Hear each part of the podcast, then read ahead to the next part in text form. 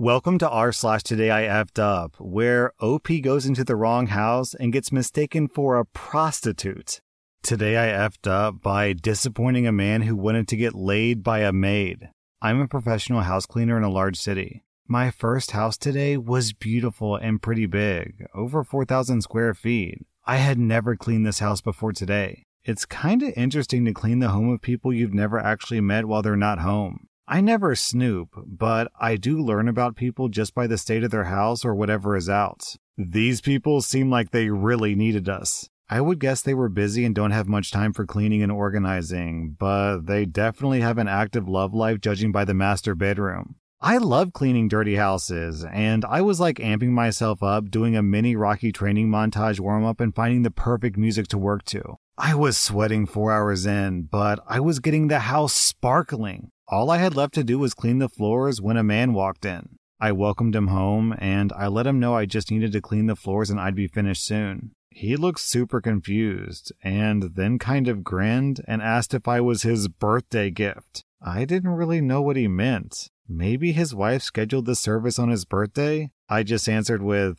maybe? Happy birthday, Mr. Hendricks. To which he looked even more confused and told me his name wasn't Hendricks. Well, that's because his next door neighbor, my actual client, is Mr. Hendricks. I walked my stupid self into the wrong effing house and cleaned all of it. Then the guy who lived there came home and thought that I was a prostitute role playing as a house cleaner hired by his wife as a birthday present. I was so totally embarrassed explaining myself to this guy and my boss. The entry instructions in the app said the client wouldn't be home, but that there was a key under the mat. There was no key under the mat, but the front door was unlocked. This isn't even the first time in my life that I let myself into the wrong house, although the first time wasn't a work thing. On the plus side, the dude was so happy with how clean his house was that I finished the floors and he paid me what my company would have charged him plus tip. Man, OP. I wish I had maids accidentally walking into my house and cleaning it. Today I effed up by volunteering to research the mysterious death of my grandmother at the age of 32.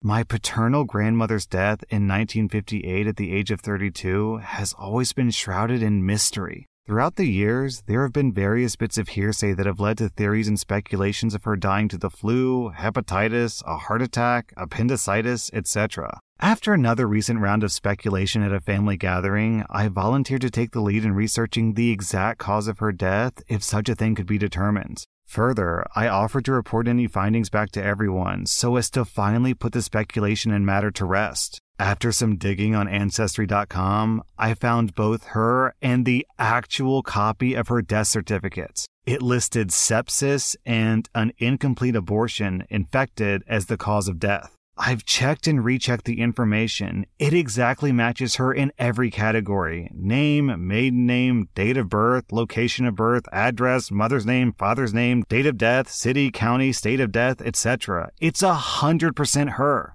The problem is that my family is extremely conservative, very religious, and not unexpectedly, very, very pro life. Needless to say, this news will no doubt be extremely upsetting to multiple generations of my immediate and extended family, and which still includes some of her living children and my aunts and uncle. Oh man, OP, this is really sticky. And the fact that this is coming right after the whole like Roe v. Wade Supreme Court case is kind of crazy. Personally, I would say tell them because I'm generally in favor of all information being out in the open, even if it's terrible information. Because, I mean, if they want to know the answer, then this is the answer. Today I effed up by opening my boyfriend's roommate's bedroom door. Four years ago, I started seeing a guy who worked in the same industrial park that I did. He was 28, I was 21. After a few dates, I visited his apartment in a building nearby to watch some movies. When we arrived, he showed me around the bathroom, his bedroom, the living room, etc. Then there was another door. He told me that he recently let a friend stay with him between places, that he's currently in the process of moving out, and to not go in there. Okay, cool, got it. Never thought about it again. This isn't my apartment. I don't care what's going on behind there. Things were going well between us. We kept it casual, seeing each other once or twice a week. We kept this casual pattern for a few months, and the relationship grew into a more comfortable partnership. I started staying over more often and began wanting to do my part in keeping the house tidy. He was always adamant that I never lift a finger and did all the dishes himself. He got me every drink, every snack, did all the vacuuming, etc. One day after work, I wanted to surprise my boyfriend with a home cooked three course meal. I was off work an hour before him. He was aware that I was going over to his place to wait for him, but he didn't know about the dinner. I went shopping and lugged all the groceries up three stories. When I arrived, he wasn't home yet, but I did have a key that he gave me weeks ago to let myself in. The fridge was surprisingly bare. There were a few dirty dishes on the sink and a few clean ones on the drying rack. I took it upon myself to wash the dirty dishes and afterwards put the others away. I started opening cupboards to familiarize myself with the layout. That was my first mistake. If the cupboard wasn't entirely empty, it was filled with garbage. I mean, takeout bags, junk food wrappers, empty containers, and dozens of pizza boxes. Almost hundreds. Out of like 16 cupboards, only four held pantry items and kitchen utensils. The rest were either empty or they looked like a Tetris game made of garbage. Needless to say, I was overwhelmed. It didn't smell like rotten food and there were no signs of something like this, but I felt like I was blindsided. It made me question everything that he ever said to me. I remembered the first few white lies that I caught him in, and the big lie about his father's suicide attempt, which was confirmed by his sister to be entirely fabricated. Suddenly, I remembered the roommate story. Since we met, I hadn't heard a single thing about his former roommate. Not a story, not a name, not anything. So, obviously, that's my next step. Did I feel bad about it? I was crossing a boundary, sure, but at this point, the entire relationship felt like a million miles away. It felt like it was all built on lies. I felt betrayed and a little stupid. I knew that I'd hate myself if I found out later, so I opened the door to the spare room. Yep, mountains of garbage. Mountains, with a path. Each corner was a mound of empty pop cans, bottles, pizza boxes, and garbage bags. Zero furniture. Just a million pieces of garbage and the smell of mold. I could barely see the floor. This was the same kind of garbage that filled the kitchen cupboards, not the kind of garbage that a roommate would leave behind months ago. I felt bad for him. Obviously, he had something going on mental health wise because this was not something that normal people do. I just went on about my evening. I waited for him, made dinner, and brought it up gently at the end of the day. I hate confrontation. He was immediately upset, screaming and crying and attempting to gaslight me into thinking that I was in the wrong. He tried to tell me that I was the cause of throwing him into a hissy fit and that none of this would be happening if I didn't want to be considerate and make him dinner. He said that it's my fault for finding it, not his fault for hiding it from me. It ended with him crying and refusing to talk to me. This was my easiest breakup ever. And yeah, there were two sets of dumpsters on the property two for garbage and four for recycling. Today I effed up by accidentally stealing my neighbor's mangoes, and they've been trying to catch me for a month.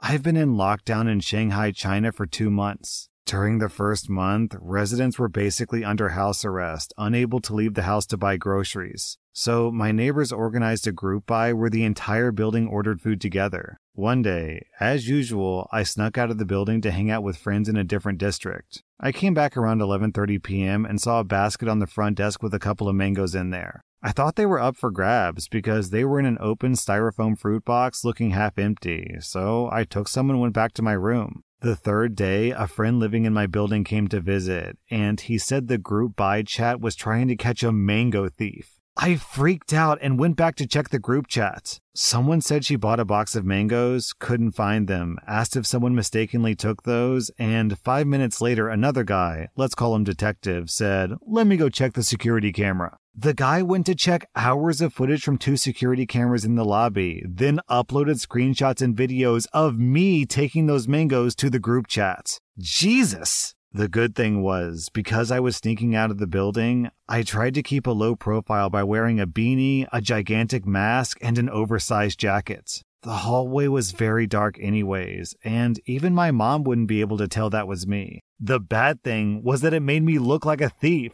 Also, three days had already passed, and I kinda ate all the mangoes already. So Detective Guy went back to check 5 hours of footage of the camera at the main entrance from 6:30 p.m. to 11:30 p.m. Again, because I was sneaking around, I wasn't shown on this footage. Then the detective guy and his neighbors, who were obviously bored to death, started speculating. They first thought that I was male because of the jacket and the beanie, then female based on my shoulder to head ratio and the cut of my pants, apparently. That I live on floor 1 3 on the west side. I don't. That I must have gone back to the garage to grab something from my car before coming back to the building since I was carrying a bag. But I don't own a car and I needed the bag to carry my PS4 controller and some games to my friend's house that I must be an experienced thief because I went straight to the pile of mangoes and started putting them into my bag. For F's sake, I didn't know they were private property. Anyways, in the past month, I tried to buy some mangoes to give back to the neighbor, but my order kept getting canceled, so I haven't succeeded. I went back to check the price of the entire box, and it was like 10 bucks.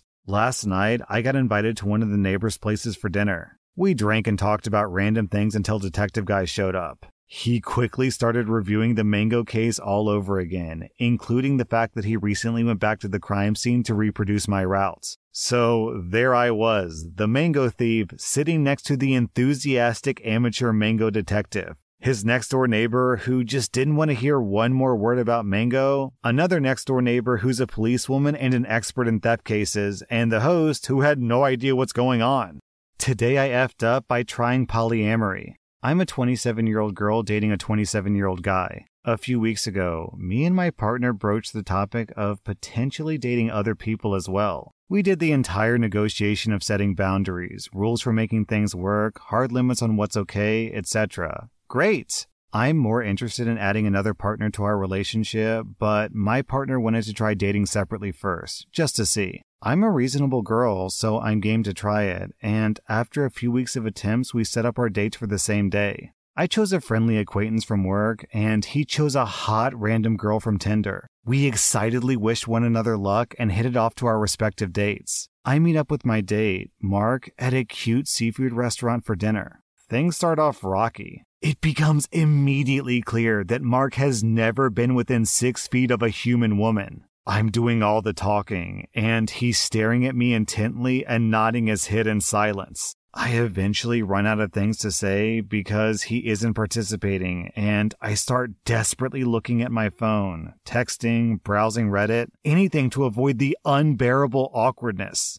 Eventually, Mark takes some initiative and participates in the conversation and is actually telling me about himself. Whew, maybe he isn't actually a serial killer and is just a little nervous. After some really fun and invigorating conversation, Mark then decides to drop all of his bombshells on me at random with no warning. He lets me know that he lives with his parents, that he has a small body part, and he enjoys playing with dolls. Okay.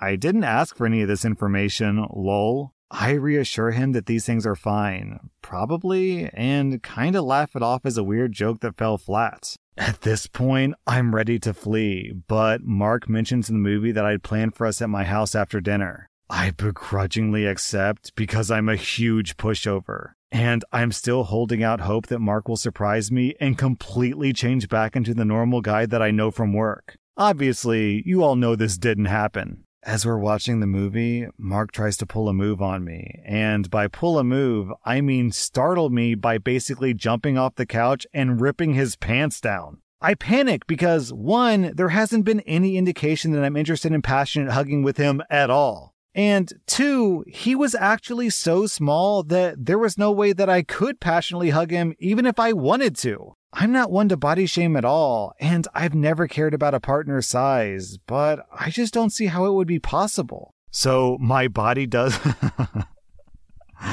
so my body just does what it normally does when I get into a state of panic. I immediately vomit, just right into the floor. We're both frozen, staring at the vomit covered carpets. I look him directly in the eyes and quietly tell him that I don't think dinner agreed with me and that he should probably leave. He does. My partner returns home a little later and he said that his date was also a bust. His lovely lady decided to pull out a baggie of cocaine on the drive home. And then turned on all the interior lights of his car so she can scoop up a spoonful using her special Coke spoon that was apparently decoratively attached to her wallet. I'm just in shock. Dating is tough. I'm thinking that we're not going to try this again for quite some time. Godspeed to all my single people out there.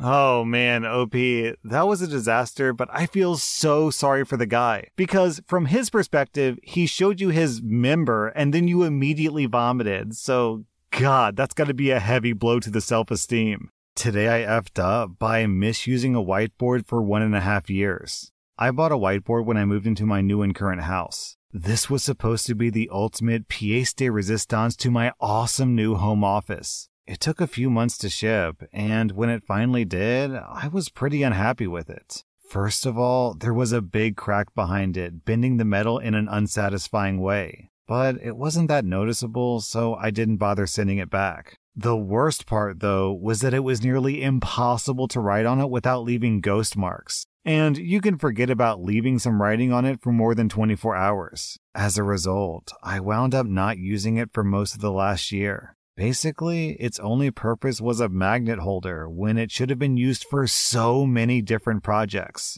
Today, since I finally had some free time, I looked into the process of cleaning my whiteboard and making it more usable. As I applied some store bought cleaner, I found this small tear in some kind of plastic coating. I freaked out, ripped it all off, and came to the horrifying conclusion that I spent one and a half years writing on plastic. I now have a brand new, unused board that's been sitting in my office. Down in the comments, we have this story from Rat Like Goldfish. I work at a hardware store, and I once had someone return a stainless steel dishwasher because it came in blue and the finish was peeling. I'm sure you can see where this is going, but I peeled the protective layer off to reveal the spotless stainless steel underneath. He he ended up exchanging it for a new one because his wife liked the blue one better. That was r slash today I effed up. And if you like this content, be sure to follow my podcast because I put out new Reddit podcast episodes every single day.